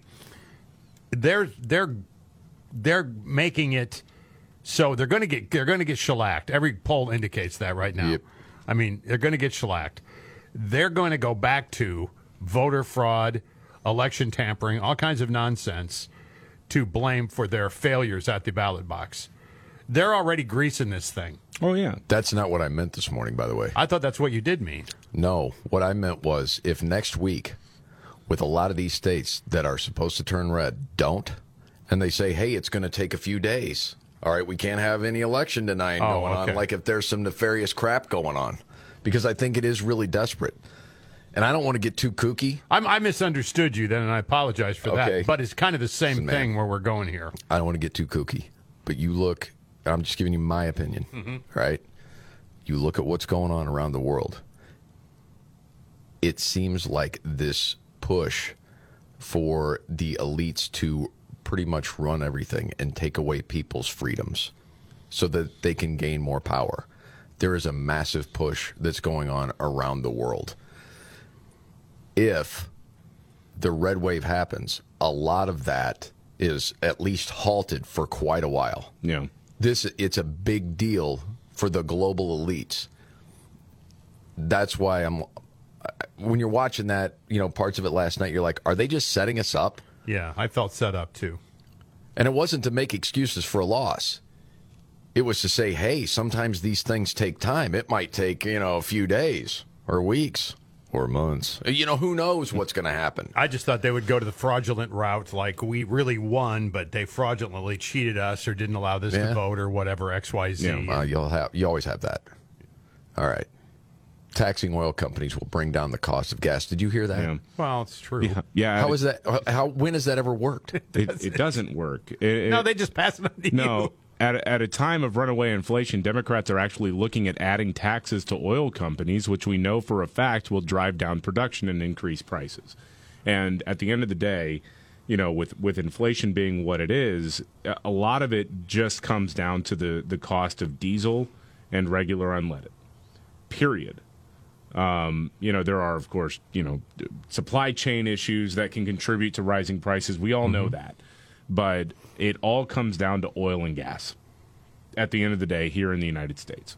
Uh, but MSNBC's Chris Hayes interviewed Representative Katie Porter, and they kicked this idea around of taxing, like the windfall tax is what they're calling it. And just, I'll, I'll play, I think it's this is part of the question and then the answer. Okay. Who, who can do anything about it, right? I mean, that's the problem, right? You got the Fed hiking rates to try to induce softer demand and get more people laid off and make sure people have less money so they can't spend it so prices come down. That seems less than ideal. You've got the Democratic Party running as incumbents, as you are in your race, with this 8% unemployment hanging over their heads. So, what do you say to people about here's what we can do? Well, so look, the Federal Reserve is using the tool it has, which is oh monetary gosh. policy. And what Congress needs to do is use the tools we have. What the Biden administration needs to do is use the tools it has. And to a large degree, we've started that progress, doing things like allowing Gosh, Medicare to negotiate prescription drugs. Okay, if you wouldn't have used your tools in your stupid toolbox and pulled every friggin' lever that you have, we wouldn't be in this mess. That's what's so freaking frustrating about it. So Golly. that big pharma stops ripping off taxpayers Okay, and yeah, patients. not our fault. It means standing up to Same, big oil same, and saying, no, we're not going to let you lease our public land on the Mm-hmm. cheap. If you want to lease our public land to drill or mine, you need to pay a fair rate of return on Get that. her out. We're in all. It's so the same old stupid. week. All right, let's move on. Yeah, to, because you know what corporations do when they get taxed more? They take those losses on themselves. Absolutely. Because Always. it's the right thing to do. Mm-hmm. Shut up. Of course they're going to pass it on to you, you dope. All right. Totally different. Something we've talked about for a while. What's going to happen if this red wave, which we, by all indications, think will happen, happens? Mm-hmm. And how long does Joe stick around? Does Kamala get the boot? Somebody else come in? Who's going to be the Democratic nominee in 24? It ain't going to be Joe. It's not going to be Kamala. Is it going to be Gavin Newsom? A lot of people think that. Gavin Newsom was featured on CBS with Major Garrett. Okay. And you know what? Instead of even give you a preview, I just want to play different clips of this Okay. because your reaction will be awesome. Roll it right here. Does it feel like a red wave? Yeah, of course it does. And, and again, uh, uh, I'm not paid to say that. I'm paid to say, you know, we, fate and you know. I mean, I get it. Look, I mean, I could be the cheerleader. I'm also a pragmatist. You feel it. So he feels the red wave coming. Part of the issue he has, guys, is with his own party. And it goes to my fundamental grievance with my damn party. We're getting crushed on narrative. We're going to have to do better in terms of getting on the offense and stop being on the damn defense. I urge all of you living in Florida to join the fight or join us in California. So they set it up. That was good. that wasn't me. That's part of the piece. I like it. Yes. So they're talking about this, you know, national profile that the California governor has, you know, worked for Yeah. By putting out ads in Texas, Florida, some other places. And then you get to the question about, you know, running for president. So that's obvious, right? Listen this. He's practiced at deflecting the presidency question. No. How can you be so sure? Uh, because it's not my ambition. It's not the direction that I'm leaning into. Uh, it's not the moment. So one way to answer that question is I will never run for president of the United States. Can you say that? Yeah, I'm not, I have no interest. Newsom told us he, unlike some ambivalent Democrats, wants President Biden to run again. Okay. All right, so do we. That that's enough, right, to make you laugh. You know that's not true. Right. But Gavin Newsom doubles down, and he's going to let you know why. You ready? Oh, I'm sure. Yeah. It's been a masterclass the last two years, not necessarily in effective communication and generating narrative, but in terms of the substance under the circumstance, oh with all the headwinds and obfuscation and opposition, I think it's been remarkable. Only from a guy that has run his state in the freaking ground. Boy, that We're talking about a president who has Congress and Senate and the presidency. What headwinds? boy that Should be able to get anything done you wanted to get done. Man, I mean that guy. Well, see, the thing is, you look at the state of California and you, under his leadership, and it's like, well, obviously he likes things that go bad. So Yeah. he's he really is. He- It's like it's like Bizarro governor. Um, A where if things are going masterclass? Bad. It's awesome. It's a masterclass in utter destruction and humiliation of your political opponents. Now, what that really is is him making sure that whenever he tries to usurp uh, Joe Biden or anybody else, he'll get the big donors. Yeah, that's all a part That, of that's all it is. Uh, he knows that's not. He's he knows that Joe has failed on basically every front, and but he's he's playing the game right there. Yeah. All right, there's more to get to. By the way, it's National Sandwich Day. I heard that. Yeah. A burger's a sandwich, right? Yeah. Breakfast I bagel. Breakfast bagel. So whatever you say it is, yeah. Avocado toast. Yep. Real only 38% say that. I know people who love avocado toast, though. Really? Oh, yeah. Are they millennials? No, they're not. Okay. We got to get to that story with Ocasio Cortez and Elon Musk. You'll laugh next.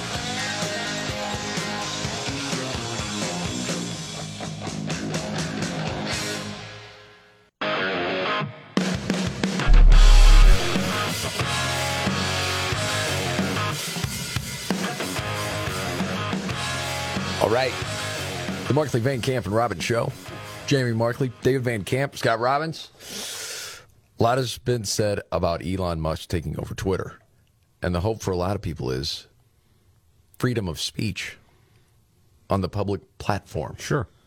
Unlike, well, Facebook, Instagram, a lot of other places that determine, well, if we don't like what you have to say, we can take it off of there. Mm-hmm. With the help of the government, by the way. Mm-hmm. And so there have been a lot of people questioning Elon Musk's motives, and he's got different ideas how to run it. Yeah. As far as the blue check controversy, boy, a lot's been said about it. I, it whatever to me, I don't care that much. Yeah, the the Cliffs Notes version of this for I mean most people are not on Twitter is that if you have a blue check mark next to your name, it means you're a verified user. You've verified mm-hmm. who you are. And it, it's just kind of become this like status symbol because it's somewhat random as to how Twitter assigns these things. I mean, there are very famous accounts that don't have any. There are some that do that really don't warrant it. But a lot of people have thought it's from having so many followers. Mm-hmm. Yeah, no, it's not that. Right. So he's saying, how about 20 bucks for the blue check? People freak out. And then he says $8. How about $8? And people are ripping him for that. Some people don't care. Some people find it funny. Alexandria Ocasio Cortez, she didn't like it. And so she tweeted out, um, was it one guy's business plan for a 44 billion over leveraged purchases apparently to run around and individually ask people for $8. Remember that next time you question yourself or your qualifications. Oh, shut up. What? Did she ever have a good day? Well, she no, I mean seriously, did she ever smile or laugh or any? I mean, here's the thing: her entire personality is on social media, though. For, It is- so for yes. her, it's a big deal. She I couldn't created believe- it. I couldn't Yeah. believe the White House press corps actually asked Karine Jean Pierre about this plan to charge eight dollars a month to have it. Like that is that should not be on the radar of the president of the United States whatsoever. But it's really important to these journalists and lefty politicians. AOC, another tweet. LMAO at a billionaire earnestly trying to sell people on the idea that free speech is actually $8 a month subscription plan. Elon Musk responded, Your feedback is appreciated. Now pay $8. I mean, I was dying, man. Do- Wait, does does does AOC think that when people say free speech, she thinks like in monetary terms? Like You'd have to ask her, man. I can't crawl in there. It's I ain't doing it. It is hilarious though that this like eight dollars thing is so such a big deal to these people. Like It she is. drives a Tesla. Yes, she does. you could ha- you could you could spare eight dollars. Someone started a GoFundMe for her for eight oh, dollars. Target ah, amount was eight dollars. That's fantastic. Well, now she's saying that it's some sort of conspiracy. She says, by the way, my Twitter mentions and notifications are conveniently not working tonight. So I was informed via text that I seem to have gotten under a certain billionaire's skin. Oh, no. I, I can't believe she wants to date Elon Musk that badly. You know, that's what he tweeted before. Stop hitting on me. I'm very shy. Where's my eight bucks? Man, there's a, a couple of crazy things real quick. There was a guy, where was it? David Cutter? Oh, that dude. story? Yeah, I mean, you hear about the LGBTQ community here, Yeah. in Qatar. Yeah, Yeah. a guy got lured to a hotel room and got beaten and raped and deported by authorities in Qatar. My gosh, man. It's crazy. People think it's terrible here. This is the Markley Van Camp and Robin show. Okay, biggest story of the day. Uh, I, I guess it's that the senile old fool went out there and gave us another stern talking to about the upcoming elections because apparently democracy is in crisis since a crazy drug addicted homeless man uh, who got messages from a invisible bird fairy attacked the Speaker of the House's husband. But no, he means it. Yeah, right. For real. He said, "Where's Nancy?" Not a joke. Ah. Who's buying this at this point? No one. It's not independence, man, and that's who you need. Well, the staunchest of staunch. you know, yeah, they you need more than that right now. Yeah. All right. News update and the Scott Robbins trifecta. Top three of the day. Straight ahead.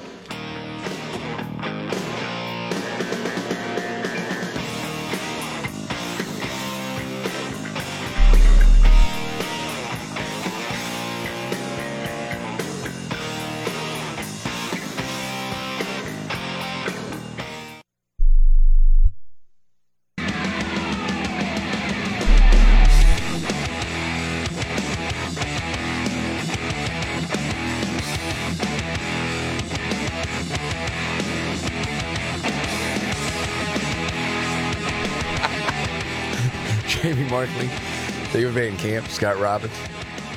Man, we do have fun. I'll say that. Okay. Before we get to the Scott Robbins trifecta, David, Yes. did you know election deniers are on the ballot? Are they really? Yeah. I, This midterms? yeah, a, a little invisible fairy bird told me. Well, 200 are. Democracy's at stake. Yeah, Well, yeah, of course, everybody knows The president pointed it out last Yeah. night. Yes. Mm-hmm. You know, one of the reasons why Biden wanted to give this speech? Why is that? His friend was attacked. Is because the attack on Paul Pelosi Yes. is just like January 6th? Well, of course it is. I know it is because Good Morning America told me it was. Mm-hmm. Okay? This is a speech he very much wanted to give, especially in the wake of that attack on his friend Paul Pelosi. He very much felt like this is now was the time to lay out the stakes for these midterms. Okay. I mean, I'm I'm sorry, but I, I have to go back to what how the how this has now been used to reset the conversation, or they're trying to reset it away from economic disaster and an upcoming really bad recession, probably, um, and the fact that the Fed just raked interest uh, rate or height. See, I'm going Biden here. Wow, you did. just raised interest rates again. They're trying to change the conversation to democracy is on the ballot. Uh, and it's like, well, that doesn't make any sense because if I'm voting for somebody and they say we want to uphold the Constitution and we want to make sure that there's no nefarious stuff going on in our elections, I don't understand how that's a threat to democracy. Uh, and it's especially rich coming from a group of people who not only threw a several years long temper tantrum over an election they lost with Donald Trump, Uh, but also from the same people who are talking about packing the Supreme Court, eliminating the filibuster, the same people who think that a 49-51 vote on something means that they had a majority and it was stolen from them. Remember that's what that's what Bernie mm-hmm. Sanders was saying about two fellow Democrats who wouldn't go along with things that he wanted to do. Um, said two people don't get to override the, the will of the people. It's like, dude, you're in the minority. That's how math works. Although I, I don't expect a socialist to understand. But then I, I got to revisit this piece of audio, man. It's Michael Beschloss, the M- MSNBC historian, yeah. who, who would be irrelevant except for the fact that he is advising the president. It's unreal. And this is part of what he had to say about Biden's speech last night. And a historian 50 years from now, if historians are allowed to write in this country, and if there are still free publishing houses and a free press, which, which I'm not certain of, but if that is true, a historian will say what was at stake tonight and this week was the fact whether we will be a democracy in the future, whether our children will be arrested and conceivably killed. We're Oh, on the edge of a brutal authoritarian Okay. system. Who is advocating for children to be killed outside Killed. of Democrats? Yes. It makes no sense. These It's guys, I'm telling you, they- I knew it would be no desperate, shame but at all. Here's the other thing, and I understand that in this point in the proceedings with the Paul Pelosi attack, you're not supposed to ask any questions at all because if so, you're spreading disinformation. That's right, buddy. We don't care. We're asking questions anyway. And honestly, sometimes I think to myself, what am I missing? And it's not that I don't respect you, Scott. You're one of the smartest guys I know. I look to David probably because David is also very smart in his news background, and I will say, what am I missing? We're still unclear if the home security system at the Pelosi house ever went off. How? How in the world is that possible? That was from Good Morning America. Pelosi's home had a private security system set up that was supposed to notify law enforcement if there was an intrusion, but it's unclear if that alarm ever went off. That's for anyone that has a home alarm system. Yeah. If someone breaks in, it alerts. That's why you pay the money for it. Right. Right. I got to believe you have the best available. What do you mean we're unclear? How? David, how's that possible? I- It's not possible It's unless not. he. I mean, the only thing is, uh, if it didn't go off, I, I assume it wasn't broken. He might have just forgotten to set it, which I guess that happens. But have you seen? But he. Goodness the, gracious, the, man. The Washington Post had a column by Philip Bump, and he should really be just embarrassed because a lot of us are saying, "Hey, there have been changing uh, stories in this. It's been going back and forth. Were there three people in the house? Were there only two? Like, what exactly? How did all of this really go down? It doesn't make any sense. Uh, and they've been wanting the like body cam video, for example. Just release released. Let, let's see what that looks like. Philip Bump, Washington Post. Release the video is mostly a way to extend the conspiracy theory. Asking for evidence makes no, you a that- right. conspiracy theorist now. That would shut it down. That's yes. Up is down, right? Uh, is you're right. wrong. Yes. You know? Yes. And so then to scare people, I guess anyone that trusts the Good Morning America, now we're looking at beefing up protections for Congress because of this. Meanwhile, Capitol Police say they have launched an internal security review as they work to beef up protections for members of Congress. Set the alarm. What do you mean? Yeah. Yeah. And beef up. The, the thing is, is that they say that usually if a protectee is at home, Capitol Police, with all their millions and millions of dollars that they got in the wake of the Capitol riot, would have been watching that feed, but she was not there. So they weren't actively watching the feed for her house from 3,000 miles away. So, how does providing more money for the Capitol Police make what happened to Paul Pelosi more preventable? Because I don't know more staff, so when the person's out of town, they still watch it. But so that- months earlier, they would have seen him stumbling up to the, you know, I mean, again, half hammered. I, I oh, want to sorry, know. I shouldn't have said that. Mm-hmm. yeah, that's a bad choice of words. Didn't even mean that. I know you didn't. half drunk. Yes. I I I I want to know as well a little bit more about the private security guard who was a witness. who saw yes this guy dressed in all black carrying a backpack go onto the property. Like you don't think, hey, I'm going to go check that out. I know he was supposed to be working security for somebody else, but you don't have a contact at the police department or uh, the other private security firm that's working in the neighborhood.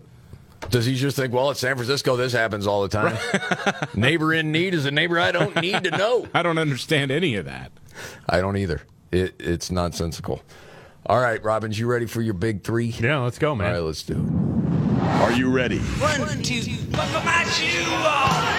It's the three most important news stories of the day. I hit the trifecta. Well, at least according to Scott Robbins. It's the trifecta on the Markley Van Camp and Robbins Show. Yes, Scott top three always help play a hero. I'm Casey Hey, Casey, buddy. I'm ready. Okay. Three. Number What is- three, uh, Sunny Hostin on The View was talking about white suburban women voting Republican. Yeah, uh, she's a racist. Oh yeah, she is. Let's just. I'm just going to say it out right out loud. She's a racist. She is a hateful racist. She hates everybody who doesn't think like her, and and rails against hate speech, which I find really ironic as well. But there is a poll that was just out, and Sunny wanted to talk about it.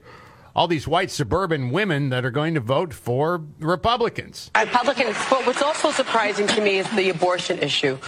Um, I read a, a poll just yesterday that white Republican suburban women are now going to vote Republican. Why? It's almost like roaches voting for raid, right? It's, I think like that's they're that's voting. no, it's they're insulting voting to the against, voter. We- they're we- voting no, against no. their own We- we self-interest. talk do they want to live in Gilead? Okay, do they so do we love in the hands? Do we love tail? democracy or not? Because uh, just saying that it's it's insulting to the voter. People make up decisions on what's right for their family, and the idea that well, you should have a say.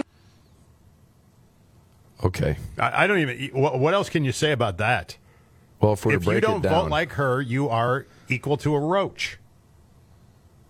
just to make She's sure that I horrible heard it right in the beginning, Yeah.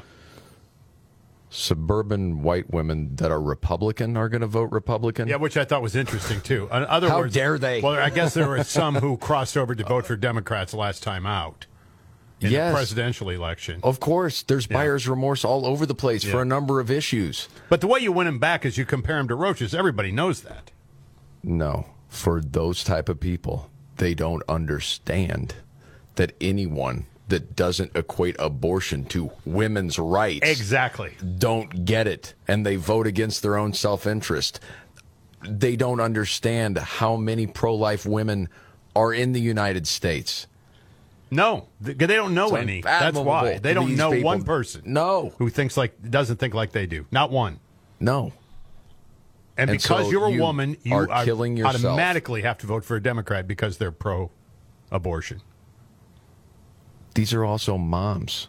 Yeah. Okay. Do you see what's happened Mm-hmm. in schools? There's a lot of different issues. There's the economy. Not something you probably have to deal with, Sunny.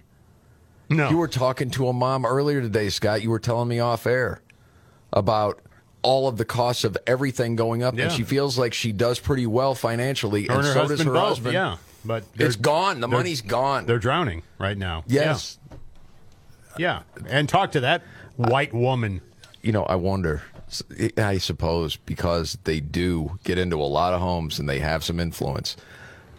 These are some of the most knuckleheaded people in the country that have that show every day. I'll tell you another thing. How insulting is it? It is. To women to think that your entire voting conscience has to go with whoever is pro abortion.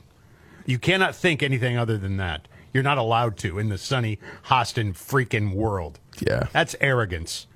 Oh, goodness. At a high Now, on with the countdown. Hey, thanks, Casey. Uh, it's the Scott Robbins top three of the day. Two. Number two, uh, the University of Wyoming has Yeah. welcomed its first dude into a sorority. Well, they're breaking the glass ceiling here. According to the school paper, the branding iron, guy by the name of Artemis Langford has pledged, pledged to join Kappa Kappa Gamma for fall 22. Very bold move. And I'll just read from the story. Given the students' cervical shortage, that's a great way of describing it. He's a guy. Uh, but the pursuit is now paid off. He is now the official initiated sister in the sorority. Still going by Artemis? I don't know. Okay. Uh, how do you shorten that into Agamus? I don't. I'm Oh, not okay, quite I'm sure. asking. But if you're dead naming that person, no, I should. That's I like think assault. Artemis is a woman's name. As reaffirmed by the It Vice is? President of Student Affairs, Kim Chestnut, Artemis Langford is the first openly transgender student to be accepted into and participate in a sorority for life at UW as of September 2022. They applauded the progressivism. I feel so glad, Artemis said, to be in a place that I think only shares my values, but to be in a sisterhood of awesome women that want to make history. They want to break the glass ceiling, trailblaze. You know, I certainly feel that for the first trans member, at least in the chapter in Wyoming history. Congratulations to Artemis Langford. I just learned something. Man. What's that? I I didn't know Artemis was a lady's name. Yeah, it's uh, Artemis was the uh, daughter Goddess of the hunt, Zeus. the moon. Yeah. and chastity. Wasn't also known to the Romans as Diana. I always think it's Lynyrd Skynyrd. That's Artimus what Pyle. I did the same thing. See? I thought Artimus Pyle right Me away. too. That's all I could think about. The And Skynyrd we trust, bro. Skinner. Freaking right. Absolutely. That's This why is- you're my brother. That's right, man. Now, on with the countdown. Scott Robbins trifecta top three of the day and up to One. I hate we associate names with rock stars. absolutely. I always thought Artemis was the dude's name. Uh, today. Jason Bateman, uh, actor, funny guy. Yeah. I- but I don't think he meant this as a joke. He wants to use the em- emergency alert system for the midterm elections. He does a podcast. He's been on a podcast several times with Sean Hayes, another actor. And he, they had Joe Biden was their guest. He shows up for stuff like this. Uh, midterms on the doorstep. Jason said, two thirds of the seats are up for grabs, and the midterms are trending to be won by admitted election deniers. That means the elections are consequently democracy as a form of government will most likely be done away with or could be seriously threatened. This is why I'm saying to you, Mr. President, we need to uh, justify some kind of emergency alert system that asks for maximum attention and participation for every single voter in America. Oh my so they want him to activate EAS across the country. Jason Bateman. He wants he was imploring the president to do this. I wouldn't be surprised if they did, if they actually did it, honestly, because one, the White House is a bad idea factory. Um, but two, remember, a bunch of jurisdictions did it over COVID. Like COVID spiked a little bit, and then you get that. We were like, oh my gosh, what's going on? Oh, it, what? COVID? I know COVID exists. Who doesn't know COVID exists? Exactly. People have lost their minds, man. Holy cow. He said no just one not deck done the that. The history books will note it. That's right. Sound the EAS. Wow. Vote Democrats, save the democracy. That's the trifecta. News update and Nimrod's in the news. Straight ahead. Thank you. You're welcome.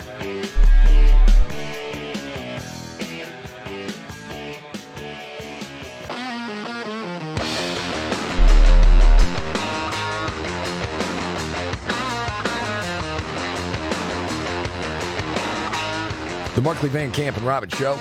Jamie Markley, David Van Camp, Scott Robbins. News update, David Van Camp. This is incredible. Okay, so politics is crazy right now, right? We all know that, and the upcoming elections are insane in a lot of cases, uh, which means that actually truly insane people are, well, having a tough time. Uh, Jo Ann Hardesty, that name might be familiar to people outside of Portland. She is a uh, on the city council in Portland. She's running for reelection. She is the woman who claimed that police were the ones setting fires during the summer of love in 2020. Okay. She said police were actually committing acts of arson. She was a big proponent of uh, defunding the police and other criminal justice reform. She was pro riot. Now she's running against a woman named Renee Gonzalez. Gonzalez, remember that last name? All right. Jo Ann Hardesty says that this election will determine if Portland moves towards a more humane, anti racist future or if we will slide back into Oregon's white supremacist and classist history. That's right. The Latina who's running against her represents white supremacy. and there, there- it says everything, doesn't it? Yeah. Of course it does. And with that, When the going gets tough, Damn it, this is too hard. the dumb get dumber. All right, Ian. It's Nimrods in the News on the Markley, Van Camp, and Robbins Show. I love the poorly educated. All right.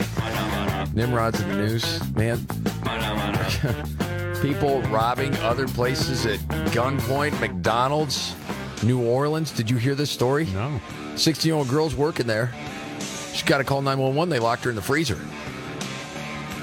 Calls 911. It's her mom that picks up. Oh, the wow. 911 operator. It all ended up okay. Holy cow. Man. But yeah, put them in the freezer. Jeez. Nimrod's in the news.